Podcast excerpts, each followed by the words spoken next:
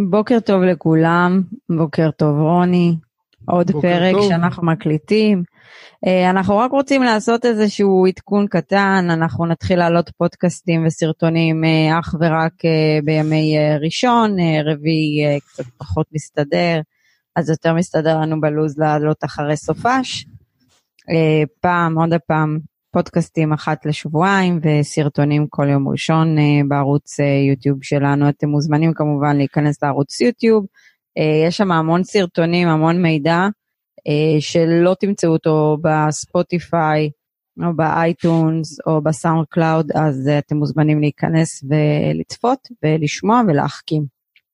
יש כאן גם נקודה נוספת, מאחר ואני רוצה להיות אושיית רשת, אז נראה לי זה, יוטיוב זה המקום, לא הספוטיפיי. נכון, לגמרי. אז חבר'ה, אנחנו צריכים להביא את רוני, להיות בנזיני של העולם הנדלן.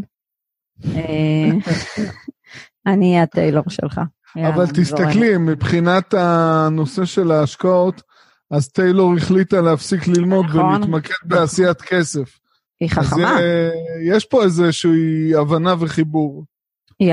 אגב, היא מאוד חכמה. היא יודעת איפה צריך להשקיע את הזמן שלה בחוכמה. כן, היא פרקטית. נכון? מי אמר שאתה יודע, שתים עשרה שנות לימוד יביאו אותנו לעצמאות כלכלית? נכון. ומי אמר שתואר באוניברסיטה יביאו אותנו לעצמאות כלכלית? אמת או לא? זה לא רק שזה נכון, אלא אפילו התמקדות בתואר מסוים ומחשבה שזה מה שיסדר אותנו, זה היה שייך אולי לדור שלי, mm-hmm. או אלה שלפניי, mm-hmm. וזה באמת עבד, אבל היום זה... יש לי שאלה לא לך, כמה, לא כמה יניב משלם שכר לימוד שנתי? טכנית, כמה הוא משלם? אני חושב לתואר זה מאה ושבע או מאה ושמונה אלף שקלים לשלוש שנים. סבבה, תסכים איתי ש-מאה ושבע אלף שקל זה דיפוזיט לבית. נכון. אז הנה בבקשה, מצאנו לכם הסטודנטים, דרך נפלאה, תמשיכו פשוט, תשלמו דיפוזיט, תמשיכו לעבוד, ואחר כך תלמדו.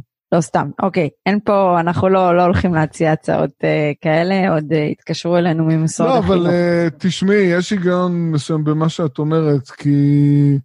יש איזה סוג של מרדף אחרי הטייטל של התואר, ולא תמיד לומדים מקצועות שהם רלוונטיים, פרקטיים, שמייצרים הכנסה סבירה, אז רק לשם התואר זה לא מספיק טוב. אז אני רוצה טייטל חדש.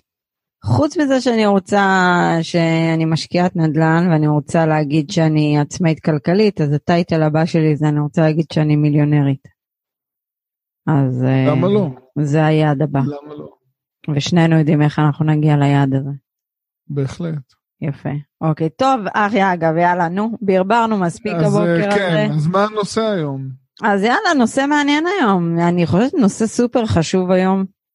אנחנו נתקלים בזה הרבה. אז היום אנחנו נדבר, האם השקעה בקרנות נדל"ן מובילה אותנו לעצמאות כלכלית? אנחנו נשים פתיח ואנחנו מיד נתחיל.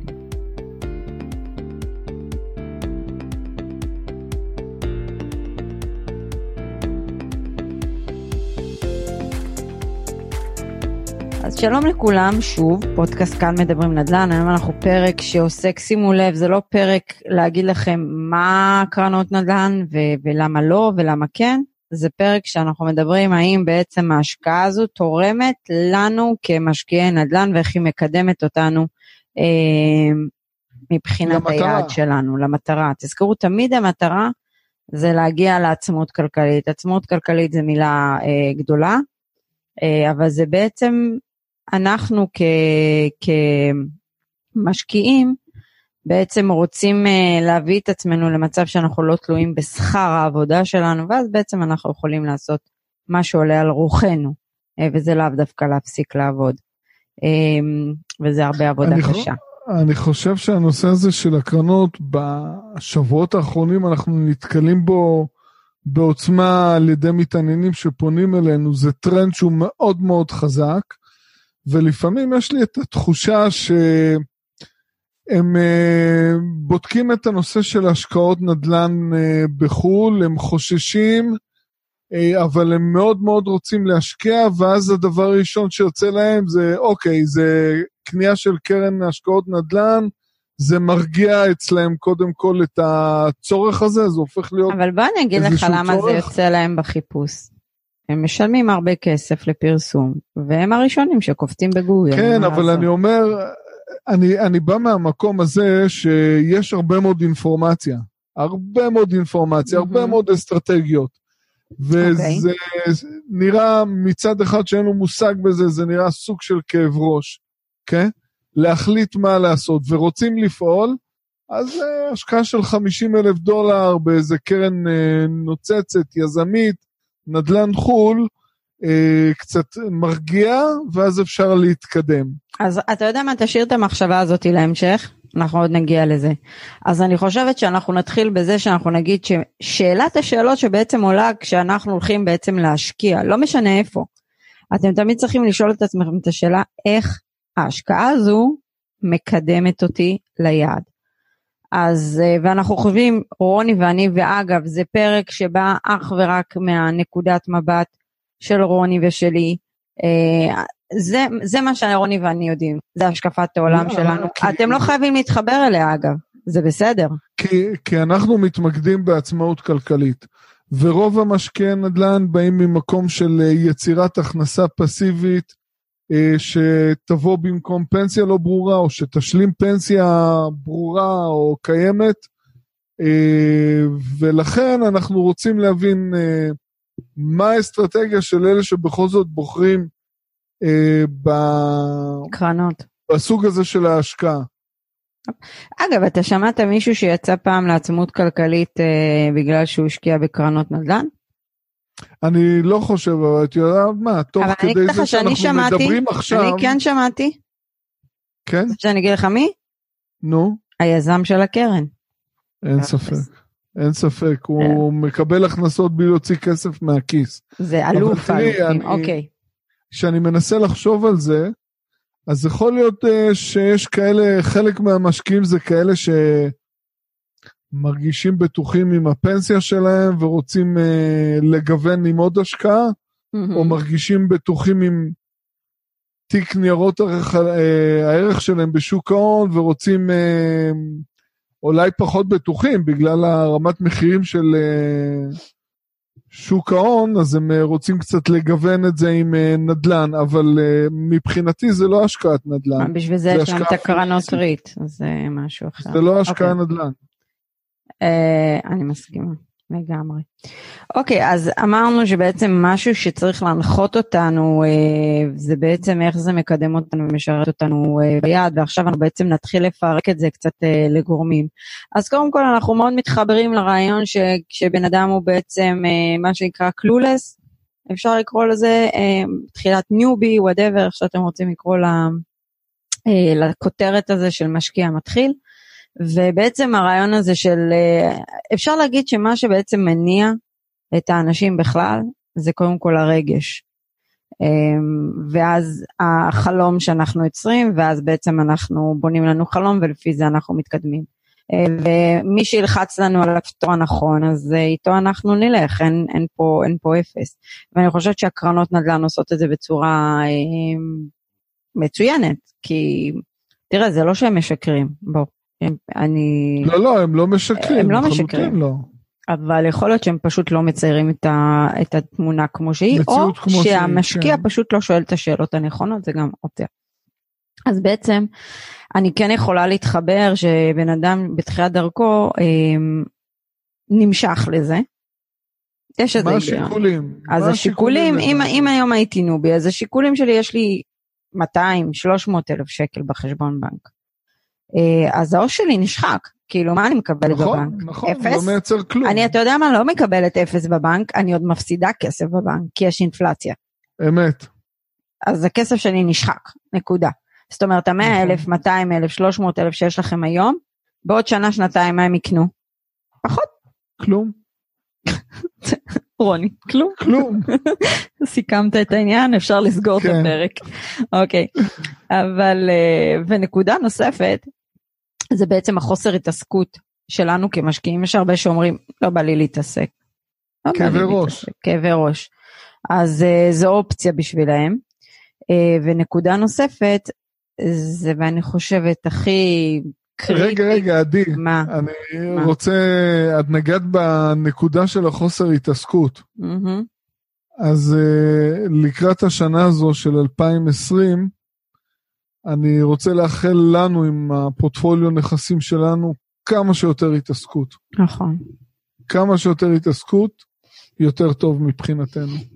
כל עוד אני שומעת את המייל הזה שלה, פינג, שנכנס מטרנספר ווייז, ואז אתה יודע, זה כמה פעמים בחודש. זה צליל כל כך נפלא לקבל את המייל הזה, וגם לשלוח לך את כון נכנס הכסף. אני אפילו בימים האלה מתעסק עם הדוחות מס. נכון, התחלנו להתעסק עם הדוחות מס. על הנכסים, זה התעסקות, אבל זה תענוג. אבל זה התעסקות טובה, ומאיפה נוצר בעצם הפרק הזה? רגע, מאיפה נוצר הפרק הזה? משחק טלפון רגילה, על דוחות המס, איך, מה קורה, ואז, נכון, נכון, נכון. זה ככה, זה ככה, זה ככה, זה ככה, ואז זה יתגלגל. תשמעו, שאנחנו עושים חישובי צורות, או כל מישהו אחר שעושה חישובי צורות, זה מאוד יפה. בשורה התחתונה, שיהיה לכם פורטפוליו נכסים, וכל שנה אתם תשבו על הדוחות מס, אתם תשבו על המספרים האמיתיים, ולאורך שנים, אתם תיווכחו את העוצמה של העליית ערך, את העוצמה של העלייה של הסחירויות, והגידול בצורה מסחירות על ההשקעה המקורית. צודק. אז אנחנו דיברנו על כסף שהוא באוש, שהוא נשחק. והרגע אנחנו רוצים לגעת בנקודה הכי חשובה. אוקיי. זה התשואות. בוא, כאילו. שורה התחתונה זה מה שמושך. וכולם עושים מתמטיקה מאוד פשוטה. אוקיי, נניח מבטיחים שבעה אחוזים, שמונה אחוזים, עשרה אחוזים לשנה. זה לא משנה כל כך מה מבטיחים, אוקיי? אז כאילו בן אדם שיש לו סדר גודל נניח של מיליון שקל, אז הוא אומר, אוקיי, יש לי מיליון שקל להשקעה, שהיום בבנק הם לא עושים כלום ושום דבר. אז אם אני אקח את המיליון שקל ואני אשקיע כביכול בקרן, אז כבר יש לי, עם תשואה של שמונה אחוז, יש לי שישת אלפים שש מאות שקל פסיבי, שאני לא מקבל מהבנק היום. עדי, למה את כל כך הקדינה? מה עם כל האלה שפונים עלינו, שקיבלו המלצה למכור את הדירות מגורים שלהם? אה, אוקיי, הוא בא, הגעת בנקודה בעייתית. והתחילו להשקיע בקרנות. נקעתי בנקודה, אבל... אה...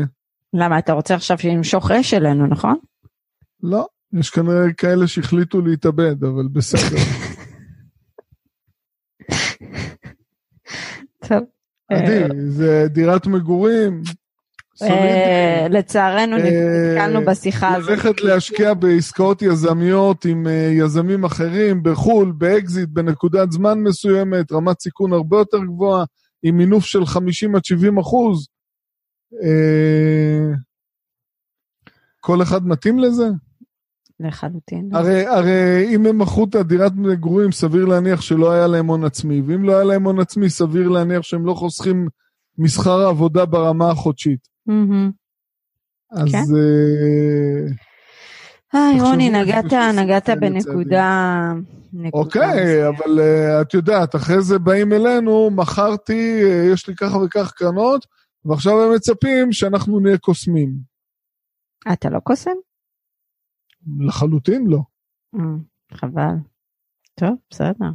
אני בסך הכל זורם עם המגמה של השוק, לא קוסם ולא... אנחנו הגולשים, הגולשים. כן, כן, אני זורם עם השוק, זה מה שאני... גולשים על הגל, מה שנקרא. כן, נכון, רוני, טוב, תראו, כל הנושא הזה של באמת שרוני נגע עכשיו על המלצות לדירות מגורים והכל, לכו תשמעו את הפודקאסטים שעשינו על זה, על... אל ת, ת, תמכרו הכל כזה מהר, עוד לפני שיש לכם ניסיון עם משהו, אבל בואו נשים את זה בצד, ולא נתעמק אז, עם זה. אז שנייה, את נגעת בנושא הזה של הצורות הנוצצות. נכון, נכון. הצורות נכון, הנוצצות. נכון. אז לפני שאנחנו נפרט ונרד ל... לעומקם של דברים, אה, אני רוצה להגיד פה נקודה מאוד חשובה. כשאנחנו מקבלים הכנסה מסחירות, אנחנו יכול להיות שנשלם מס מסוים, יכול להיות שנעשה תכנון מס בעזרת מינוף ולא נשלם מס, אבל בעסקאות של האקזיט, המס הוא יהיה שונה, זה מס רווחי הון, יש עלויות מחירה, בסופו של יום, איך אומרים, סופרים את הכסף במדרגות? בסופו של יום, אבל רוני, התשואה הנוצצת הזאת, והתשואה המובטחת הזאת, לא משנה, תהיה אשר תהיה, זה רק בסוף הדרך הם ידעו.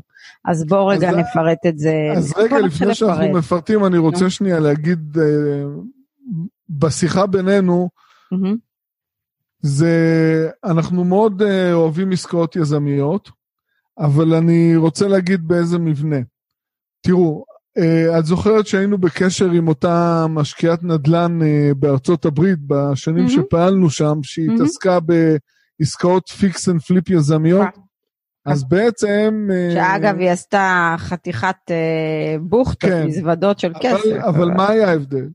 היא פעלה בעצמה, היא נעזרה במינוף, את כל הרווח היא לקחה, והיא סיפרה לנו שאחד לעשר או שני עסקאות מתוך עשר, נופלת. היא מפסידה, נכון, נכון? נכון. אבל בסך הכל היא מרוויחה, וחלק מהכסף הולך לעסקאות יזמיות חדשות, וחלק היא מכנה ובונה פורטפוליו נכסים מניבים. ויש עוד משקיע מאוד גדול באנגליה, ששנים... לפני שנים אני עקבתי אחריו למשך זמן, האסטרטגיה שלו הייתה כזו. רכישה של חמישה נכסים, עסקה יזמית, שלושה נכסים מממש, ממשיך הלאה, שתי נכסים משאיר. הוא תוך כמה שנים הגיע ל-מאה ושישים נכסים. אז הוא בנה פורטפוליו. אגב, אני רוצה להגיד משהו. כל הבעלי קרנות וזה, קודם כל מורידה בפניהם כל כובע אפשרי.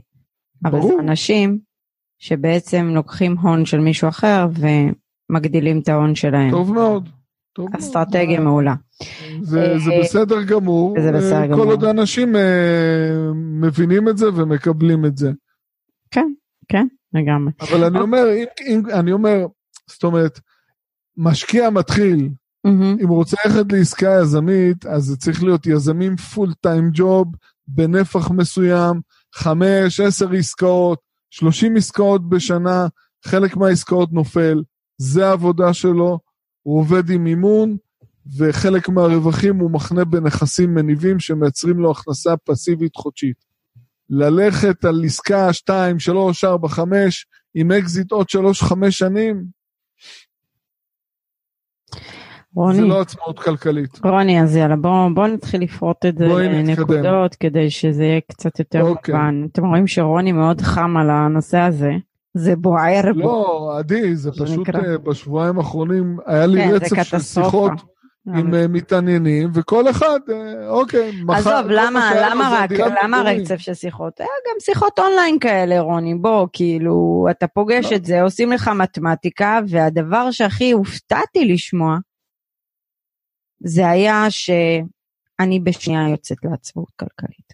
זה משהו שחקוק לי, אני אגיד לך את האמת, יש לי את ההכנסה הפסיבית, אגב, פרק שעבר מי שלא שמע ולא אה, צפה, אתם מוזמנים, מה אני עשיתי בחמש שנים, אה, ואני ממשיכה כמובן לגדול, הנה אמרתי, אני רוצה להיות מיליונרית. אה, אני עשיתי את החישובים של סוף שנה, אני מבחינתי עברתי ל-level הבא, יאללה. יעד הבא. אה, אוקיי, אז אה, זה לא בשנייה. זה משהו לא. שבונים, חבר'ה, אתם חייבים להבין, זה בנייה, זה, זה עבודה. עצמאות כלכלית, זה לא, זה לא משהו שאם זה היה כל כך קל, כולם היו היום עצמאים כלכלית. למה אנחנו רוצים אחורה? היזם שעושה את הפעולות היזמיות בקרן נדל"ן, הוא עובד קשה. נכון, הוא עובד מאוד קשה. ועל, ועל כן שכר טרחתו. מגיע. מגיע. אז בואו אנחנו נגיד לכם עכשיו מה אתם לא לוקחים בחשבון. זה הכי חשוב.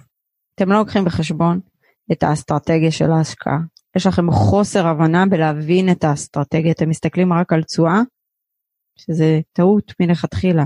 האסטרטגיית נדל"ן עצמה היא מאוד חשובה. עכשיו בקרנות, זה לא משנה בעצם איזה, איזה קרן אתם קונים, אוקיי? יכולה להיות מניבה, ויכולה להיות רק אקזיט, אבל בואו נדבר רגע על שני הדברים האלה. מניבה עוד אני יכולה להבין, לפחות נכנס לי משהו לבנק, אלה שלא מקבלים כסף, אז אתם מכנים את הכסף שלכם לשלוש, ארבע שנים, חמש שנים. מה עכשיו?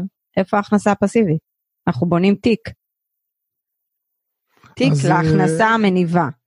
חוץ מזה, אני רוצה להוסיף, כשאנחנו סיפרנו על אותה אה, יזמית בארצות הברית, היא עשתה את העסקאות היזמיות לטווח של חודשים, לא לטווח של שנים.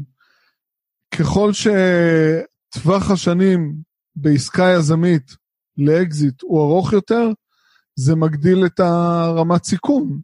אה, באותם שנים, הריבית בשוק יכולה להשתנות. זה ישפיע על המחירה של הנכס, על הרצון של משקיעים אחרים לקנות. המגמה של השוק יכולה להשתנות. בשלוש עוד חמש שנים קדימה. יכול להיות באותו טיימינג משבר ב...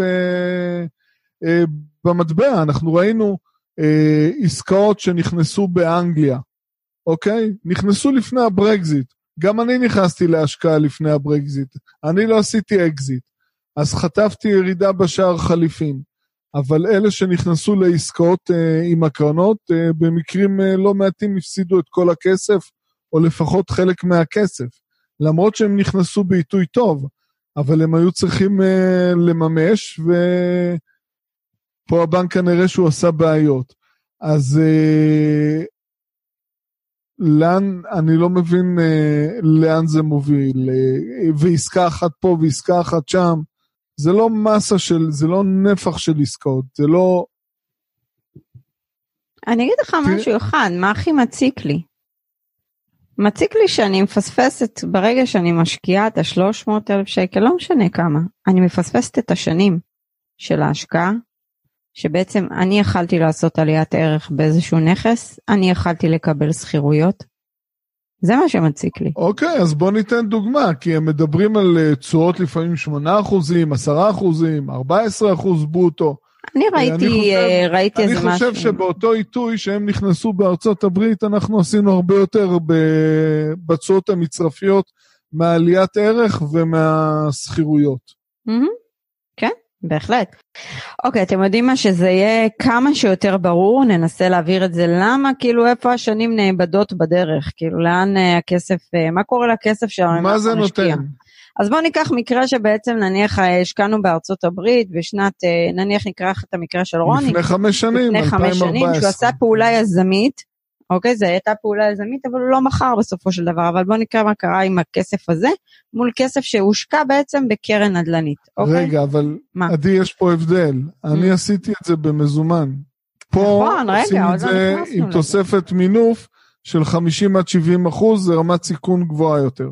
אני מסכימה איתך. אבל זה באותו סוג נכסים, מולטי פמילי. כן, אז רוני קנה מולטי פמילי, סך הכל הכל עלה לו, לפני חמש שנים מאה ושישים אלף דולר, שער דולר שלוש נקודה שבע, בעצם תלו סחירות פר חודש אלפיים ושש מאות דולר, עד אז, כן? והוא היה עושה שש עשרה נקודה עשרים וחמש אחוז על ההשקעה שלו, במזומן, זה בלי מינוף. היום שווי הנכס הוא שלוש מאות שבעים וחמישה אלף דולר, אם אתם מסתכלים על הכפלה שקלית, אז זה בעצם, הוא השקיע שש מאות, כיום ה-שש מאות האלה שווים עם השער דולר שיחסית ירד מיליון שלוש מאות ושתים עשרה וחצי, והסחירות שלו עלתה לשלושת אלפים מאתיים דולר, וזה גם לא מקסימלי שניתן לקבל, אבל שלושת אלפים מאתיים דולר, זה בעצם כיום הסחירות שאתה מקבל, זה עשרים וארבעה אחוז על ההשקעה שלך. עשרים וארבעה אחוז. יפה. יפה, אהבתי. אוקיי. אז אם אנחנו סוחרים... תהיה על מה אני מצטער, שלא קניתי עוד. נכון, בסדר. ככה זה תמיד, תמיד מצטערים על זה. רוני, אתה לא הכרת אותי אז, לא היה מי שידרבן אותך, זה בעיה. כן. לא היה מי שיעזור לך להתמנף, סיבות להתמנפות. אוקיי, אז בעצם אפשר להגיד שבחמש שנים יש פה מאה ועשרה אחוז רק עליית ערך, בלי הסחירויות. אבל אם אנחנו לוקחים את העליית ערך פלוס הסחירויות, אנחנו מקבלים מצרפי של ארבעים ושתיים אחוז. לשנה. אתם קונים או לא קונים? ולאורך כל הדרך, לאורך כל הדרך, רוני קיבל הכנסה פסיבית. לאורך כל הדרך. עכשיו בואו ניקח אה, סנריו של קרן השקעות, משקיעים שש מאות אלף שקל בקרן בארצות הברית, לפני חמש שנים, עם אה, חמישה עשר אחוז אה, תשואה שנתית. אבל שימו לב, בשתי המקרים אנחנו מדברים על תשואות ברוטו ולא נטו, אוקיי? זה מאוד חשוב. אז בעצם, אם היום אני מסתכלת על, ה, על, ה, על מה קרה עם הקרן, נניח באמת בשנה, הקרן עשתה תשעים אלף שקל, שזה ה-חמישה עשר אחוז שמובטח, או לא מובטח, לא משנה. תשעים אחוז, בעצם הרווחתי ארבע מאות וחמישים אלף שקל, אבל לפני מס רווחי הון, לפני ששילמתי כל שנה עלויות רואה חשבון, כל הדברים האלה שבעצם, אה, כי זה אל אל סי, אז זה עולה כסף, ההחזקה הזאת, התחזוקה הזאת, לפני ששילמתי דמי ניהול הקרן, אה, לפני ששילמתי את כל החצריך מטווח, והכל הזה. אבל בסדר, עזוב, בוא, בוא ניקח את זה, זיז ארבע מאות וחמישים, נוריד את המס רווחי הון, ונשארנו בעצם, שנשארנו בכיס, בסדר גודל של שלוש מאות וחמש עשרה אלף שקל, עכשיו כולם מתארו, רווח יפה מאוד, שש עשרה, רווח יפה, עכשיו שש מאות אלף, ועוד שלוש מאות וחמש עשרה זה תשע מאות וחמש עשרה אלף שקל, מה הכסף הזה קונה לי? בוא נשאל אתכם שאלה, אני אשאל אותך שאלה, רוני, כן לי את מי לשאול כרגע, אז אתה תהיה, אז אני אענה לך, לא, אני רוצה רגע לשאול אותך את השאלה, רגע, אתה תיתן לי, דקה, האם ה-תשע מאות וחמש עשרה אלף שקל האלה יכולים לקנות את הדופלקס שלך היום? לא. כמה כסף חסר לזה? הם נשחקו, ה-תשע מאות וחמש עשרה אלף שקל האלה נשחקו אל מול עליית המחירים. וככל שהריבית הנמוכה תמשיך וריבית שלילית, המחירים של הנכסים יברחו. אז כל החישובי תשואות האלה ו-חמישה עשר אחוז זה תשואה שהיא די יוצאת דופן, היא לא שכיחה, אבל בסדר, אה, מקבלים את הכסף ליד, אנחנו לא לוקחים פה בחשבון עסקאות שנכשלו, ועוד הפסיגו את חלק מהקרן, או את רוב הקרן, עסקה שהצליחה, עסקה שעבדה יפה, בשוק אה, עולה, ריביות נמוכות, מחירי הנכסים ברחו. Mm-hmm. אז זה בדיוק הש... השנים האלה עבדו, אז בעצם מה אנחנו באים ואומרים פה? גם אם אתם אה, בכל עסקה כזו מרוויחים ומצליחים, ומגדילים את ההון שלכם, אז אה, אתם מרגישים בנוח, כל עוד אתם אה, פעילים בשוק העבודה. שיגיע היום שאתם תחליטו, או תצטרכו מחוסר ברירה, אה, להפסיק לעבוד, להתקיים מהכנסות אה, כאלו ואחרות, פסיביות, אה, אה, קרן פנסיה, לא יודע אם יהיה קצבת זקנה עד אז, mm-hmm. אה, ואז בעצם את ההון שצברתם, או שאתם תמשכו אותו כל חודש ותבזבזו, או שתקנו נכסים מניבים כדי לקבל שכירויות, אבל שתקשו לקנות נכסים מניבים, את, אתם עלולים אה, להתבדות ולראות שזה לא מספיק, כי המחיר זה אומר שהכסף יותר. שלכם לא יקנה מספיק, ואתם לא תגיעו ליעד שלכם, ופה בדיוק הנקודה שאנחנו מדברים עליה. הייתם עושים, תשימו לב, בלי יותר מדי להיות גאונים, לוקחים את אותו כסף, משקיעים בנדלן מניב, זה ייתן לכם יותר תמורה, וההכנסה היא שלכם. רגע, ארבעים ושתיים אחוז לשנה, נניח היית מוכר עכשיו את הנכס, נניח, נצא לנקודת הנכס, היית משלם. רגע, אבל יש לי נקודה, עכשיו אני חשבתי עליה, עדי, הנכס שווה היום כמה בשקלים? מיליון שלוש מאות ושתים עשרה וחצי. אוקיי, זאת אומרת, אני יכול עכשיו, במקום לשלם מס רווחי הון, לקחת שבעים אחוז מימון מהבנקים שם, לדומגה, זה לצורך המחשה, ולהוציא את כל הרווח, שבעצם עם ההשקעה בקרן יכולתי לקבל ולשלם על זה מס רווחי הון. זה לא להוציא את כל הרווח, רוני. אתה מוציא הרבה יותר ממה שהשקעת. פלוס הרווח. השקעתי שש מאות, נכון, נכון. אז אתה מצליח להוציא תשע מאות ושמונה עשרה אלף שבע מאות וחמישים. וקונה נכס נוסף. שזה בדיוק הכסף שנשאר מההשקעה בקרן שהצליחה וסגשגה. אבל רגע, תשימי לב, תשימי לב. גם אם נגיד עכשיו העלות החודשית של ה-תשע מאות ומשהו אלף שקלים תהיה ארבעת אלפים וחמש מאות שקלים. אוקיי? אני קונה עוד נכס ב-תשע מאות אלף שקלים, שיקסה את העלות הזו, והסחירות גם תקנה לי את הקרן. זאת אומרת, היא תשלם את הקרן ותקנה לי את הנכס.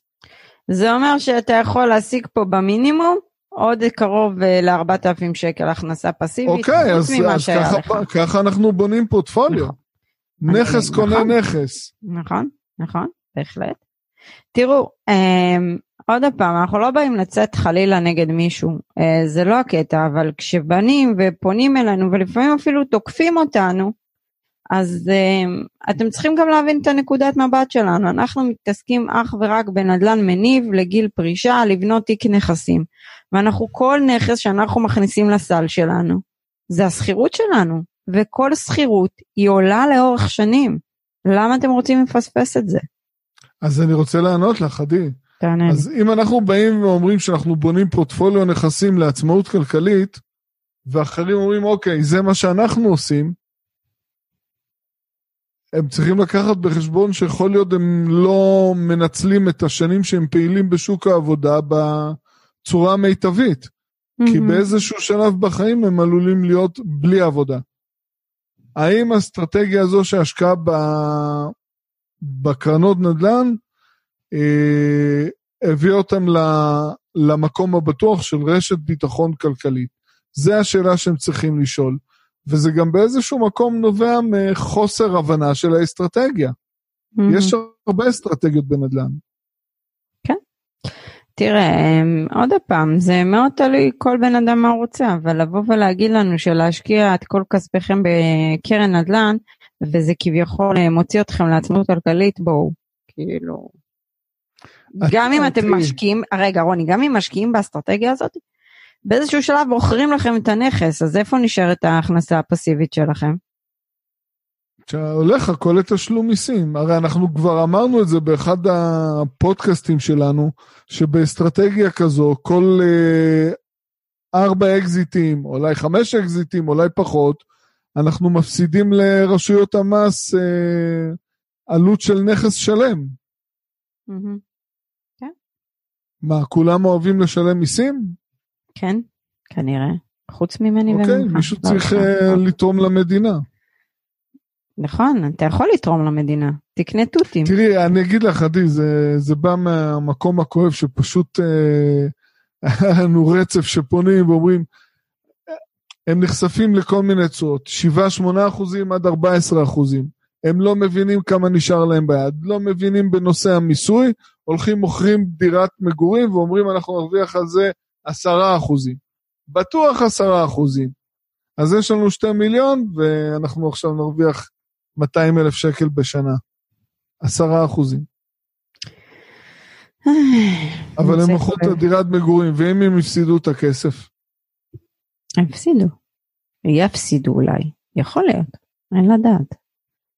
אה, לא, תראה, כבר שמענו סיפורים שהפסידו. לא, אבל היה לנו גם איזה מקרה לפני שנתיים לדעתי, או שנה וחצי, של מישהו שסיפר לנו שהוא השקיע בקרן, מספר קרנות. ו... לא, ואז אנחנו אומרים לו, אתה יודע שכנגד הכסף שהשקעת, היזם לוקח מימון, והוא התחיל להתווכח. נכון, נכון, גם זה היה. זאת אומרת, זה חוסר הבנה של ההשקעה. אגב, גם הכסף ששמים, חלקו הולך לפרסום. נכון. הרי מה... אז בגלל זה, אני מקודם אמרתי, כמו אותה אה, משקיעה יזמית בארצות הברית, היא השקיעה נטו את הכסף שלה ומימון. כאן, אה, חמישה אחוזים פלוס מע"מ, הולך למנהל הקרן. חמישה אחוזים פלוס המע"מ לשיווק. בסוף, כשיש רווחים, במידה ויש רווחים, חמישים אחוז הולך ליזם. ואז מהרווח הנותר משלמים עשרים וחמישה אחוז מס רווחי הון על הרווח הריאלי, ועוד עלויות מחירה. אז עם מה נשארים בסוף? האם זה שינה את החיים? גם מה הכסף קונה בסוף, עוד הפעם. מה הייתה אינפלציה האמיתית? לא המדד מחירים לצרכן. לא, המדד מחירים לצרכן לא... עלויות, עלויות. עלויות של המחירים, עליית מחירי הסחירויות, עליית מחירי הדירות. זה מה שיקבע. כן, כי אם הם מוכרים את הדירה, הם עוברים לשוק הסחירויות. איך הם מגדרים את עצמם פה מפני עלייה של מחירי הסחירויות? באקזיטים. עדי, תחשבי על זה. הם עוברים לגור בסחירות. אוקיי? איך הם מגדרים את עצמם? תראה, אם הם, שוב פעם, אנחנו מגיעים לקטע הזה, שאם הם שמים את הכסף בקרן שהיא לא מניבה, זה בעייתי, כי הם יצטרכו לאכול, אם הם לא חוסכים ברמה החודשית, ולא, הם יצטרכו איכשהו לאכול קצת את, ה, את החסכונות שלהם. לא, אבל אני לא מדבר בנקודה הזו, אני מדבר על נקודה מאוחרת יותר. הרי הם פעלו באסטרטגיה הזו, הגיע היום שהם לא פעילים בשוק העבודה, אין להם דירת מגורים, הם גרים בסחירות, הגיע סייקל של עליית מחירים. איך הם מתמודדים עם זה? איפה הם מגודרים? אין להם הכנסות פסיביות, קצבת זקנה אין להם, כי יש להם קצת קרן פנסיה, קרן פנסיה חמשת אלפים, ששת אלפים, שבעת אלפים שקלים בחודש, והסחירות היא ארבעת אלפים, חמשת אלפים. והסחירות עולה. כן. איפה הגידור פה? אין גידור. אין גידור. אין גידור. אז שנייה אחת לפני שאתם מוכרים את הבית שלכם, תעצרו ותחשבו, תנסו להבין, תתייעצו. כן. אני לא אגיד, אני באתי להמשיך את המשפט, אני אעצור את עצמי. אני מחזיקה את עצמי עכשיו. תראה, זה נושא כואב, לצערי שמענו לאחרונה סיפורים לא נעימים, על מחירת בתים.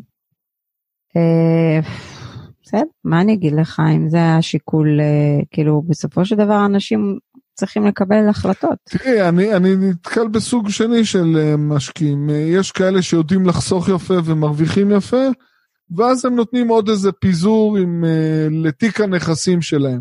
אז הם, אם זה לא עבד עבורם, אז לא, לא נורא, לא, זה לא רציני, אוקיי?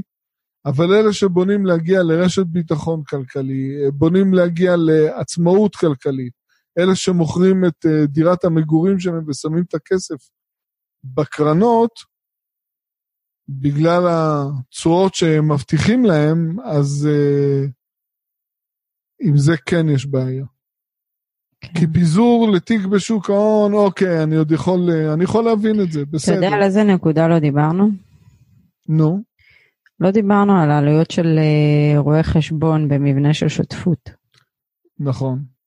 שזה גם משהו שצריך לקחת בחשבון, אני לא יודעת נכון, עד כמה אתם נותנים לזה דגש. עסקה שמבטיחים נגיד ארבעה עשר אחוז ברוטו. אז הנטו הוא יהיה נמוך יותר. והשקיעו חמישים אלף דולר, ובסוף צריכים לשלם בארצות הברית, רואה חשבון של L L C שש מאות דולר, ואחרי זה בישראל עוד אלף וארבע מאות דולר. לא, זה שש מאות דולר לדעתי לאחד. לאחד, אבל גם בישראל צריך לשלם פה לרואה חשבון או יועץ מס. אז מהעסקה הזו של ה-חמישים אלף דולר, כמה נשאר ביד? נכון. מה, אף אחד לא חושב על זה? יכול להיות גם שאחר כך צריך לשלם כסף על פירוק השותפות. כן. יש עלויות של פירוק שותפות. נכון. יש, יש עלויות של פתיחת... הרי עדי, את זוכרת בשנים שאנחנו פעלנו בארצות הברית, לדעתי אנחנו היינו בין היחידים שלא אה, פתחו באופן מיידי למשקיעים L L C. נכון. אמרנו להם, תלמדו להכין את הדוחות לבד, תחסכו את העלויות האלה. זה עלויות קשות. זה לא עלויות, זה לא עלויות זולות ליחיד. כן, אבל תראי, זה תלוי בנפח של הפעילות. עסקה של חמישים אלף דולר, אם משלמים שש מאות דולר בארצות הברית, ועוד אלף וארבע מאות שקל בארץ, רבע מההכנסה השנתית הלכה פה לעלויות רואה חשבון. תראה, אני חלילה לא מזלזלת ברואי חשבון ויועצי מס ולהתייעץ איתם ולהשתמש בהם, חלילה. אבל אני חושבת שאתה יודע, בארצות הברית שהתייעצנו עם כמה רואי חשבון שמקומיים, כולם אמרו לנו את אותו דבר, בשביל הנפח שלכם אין צורך ב-L L C. שהלקוחות, כן? כן, גם שלי ושלך, הם לא המליצו לנו לפתוח L L C. כן. אז טוב, מה...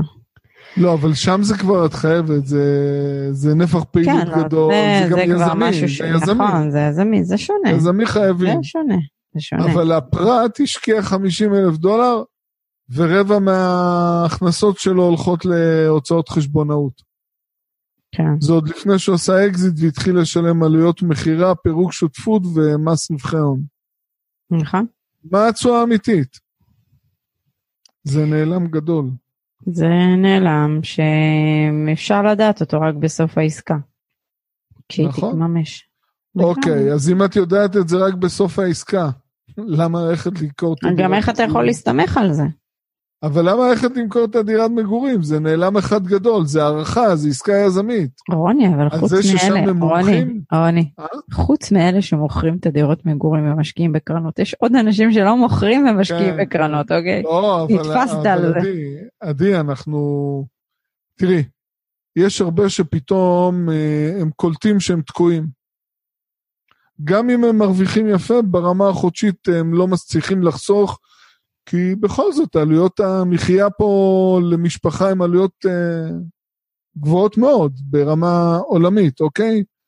אז אה, אומרים, טוב, יש לי את הדירת מגורים, אז יכול להיות פה זה ייתן לי לצאת מהתקיעות הזו, עם הצורות הנפלאות. מבינה, אז... אה, אין להם ניסיון בזה, והם עלולים לעשות טעות. אבל לא רק זה, תשמע, גם מי שיש לו הון נזיל, אתה יודע, יש את המילת כסף היום של לפזר. כן. כן. כן, כן. יש פה פיזור, אבל בסדר, השאלה... כאילו, אתה יודע, הם לוקחים את העניין של פיזור, ואז אומרים, השקעתי בגרמניה, השקעתי בספרד, השקעתי באנגליה, השקעתי בארצות הברית, הנה, בבקשה, פיזור. יש לנו פרק שלם על פיזור, והסיבות לפיזור, אז אם אתם רוצים תיגשו ו... ותאזינו לו, אה, מנקודת מבט שלנו. אבל שוב פעם, אם אתם בסייקל, בשוק שהוא במגמה טובה, בעיתוי השקעה טוב, לא השכלתם אה, לרכוש ולשמור את הנכס, אה, תבואו ל... ל... לרכוש אותו, את אותו נכס בעוד איקס זמן, הוא כבר לא יהיה בסכומים ש... שאתם יכולים להרשות לעצמכם. הוא יברח. יברח. הוא יברח, הוא פשוט יברח. ובסופו של דבר, מה שחשוב לנו זה היעד שלנו והעצמאות כלכלית. אתם רוצים בסופו של דבר שתהיה לכם הכנסה פסיבית. לא רק זה, עדי, אני רוצה להזכיר פה לכולם. אנחנו נמצאים בעידן יוצא דופן ולא ברור של שנים ארוכות, של ריבית נמוכה, שנים של ריבית שלילית, והיום מדברים, יכול להיות שגם בישראל יפחיתו את הריבית והיא, תהיה אולי שלילית, uh, הריביות האלה אנחנו רואים מה זה עושה לשוקי הנדלן ולשוק המניות בארצות הברית, זה מנפח בועות, אז אם אנחנו מוכרים והמחירים עולים בין היתר בזכות הריבית הנמוכה, זה בורח לנו, אנחנו נשחקים ביחס לזה. כן, בהחלט. טוב רון, אני חושבת ש... שנגענו בכל הנקודות שרצינו לגעת, נתנו איזושהי דוגמה, case study, ואנחנו צריכים, לדעתי גם סיכמנו את זה, אפשר להגיד שגם סיכמנו את זה. אז אני הייתי רוצה לתת סיכום אחרון קטן מבחינתי. יש הרבה מאוד אסטרטגיות בנדל"ן, אני לא פוסל אף אסטרטגיה. כל אחד שפועל באסטרטגיה מסוימת חושב שהאסטרטגיה שהוא פועל היא הכי טובה וזה לגיטימי, יש הרבה דרכים שמובילות לרומא. מה שאנחנו פה באים ואומרים, אה, לפני שבוחרים באסטרטגיה מסוימת ולא משנה איזה אסטרטגיה, קודם כל תבינו את האסטרטגיה עד הסוף, אבל תבינו, אל תסתנברו מזה שיש הרבה שמשקיעים, זה טרנדי וקל ונוח וסקסי, תבינו את האסטרטגיה, אחרי זה תחשבו אם זה באמת האסטרטגיה שמתאימה למטרה וליעד שלכם, ואז תקבלו החלטה, וזה לא משנה איזה אסטרטגיה, כולל האסטרטגיה שאנחנו פועלים בה. נכון. כל אחד צריך להחליט אם היא נכונה עבורו. נכון. טוב, בסדר, אז uh, אנחנו נפגש בשבוע הבא בסרטון uh, ביוטיוב, אם אהבתם את הפרק הזה, תעשו לנו לייק, תיכנסו ליוטיוב, תירשמו, תתמכו בנו, אנחנו רוצים שרוני יהיה בנזיני של עולם הנדל"ן, אתם חייבים לתת תמיכה, תגובה, לייק, ולהירשם לערוץ, וככה אנחנו נהיה בנזיני וטיילור של עולם הנדל"ן, זה המטרה שלנו, הנה יעד לשנת אלפיים ועשרים, רוני. יש לי גם רעיון לתחפושת לפורים. בנזיני וטיילור. נכון. אנחנו צריכים לדבר איתם, איך הם עושים את הז'קטה הזה של היוטיוב. לדעתי קוביות בבטר, אני לא אספיק עד... לא, נצייר לך, נצייר. ניקח שוקולד. השתלה, עושים מה משתלות של קוביות בבטר. לא, רוני, ניקח שוקולד עם הריבועים, נדביק אותו ככה, מגניב. למה? לא ככה? אוקיי. סבבה, אז אנחנו נהיה מחופשים בפורים, נעשה, אתה יודע מה, סרטון, מחופשים לבנזיני וטיילור, הנשים פאה בלונדינית, עם הג'קטים, אתה, אתה צריך שיער. שיער? כן, יש לו שיער, רוני. יש לי פה שיער של המטטה. זה בלונדיני, לא? פעה. כן, הוא סוג של בלונדיני, כן. עדשות כחולות וזהו. עדשות כחולות, תוריד את המשקפיים, צער, אנחנו נמצא על זה, נעבוד על התחפושת.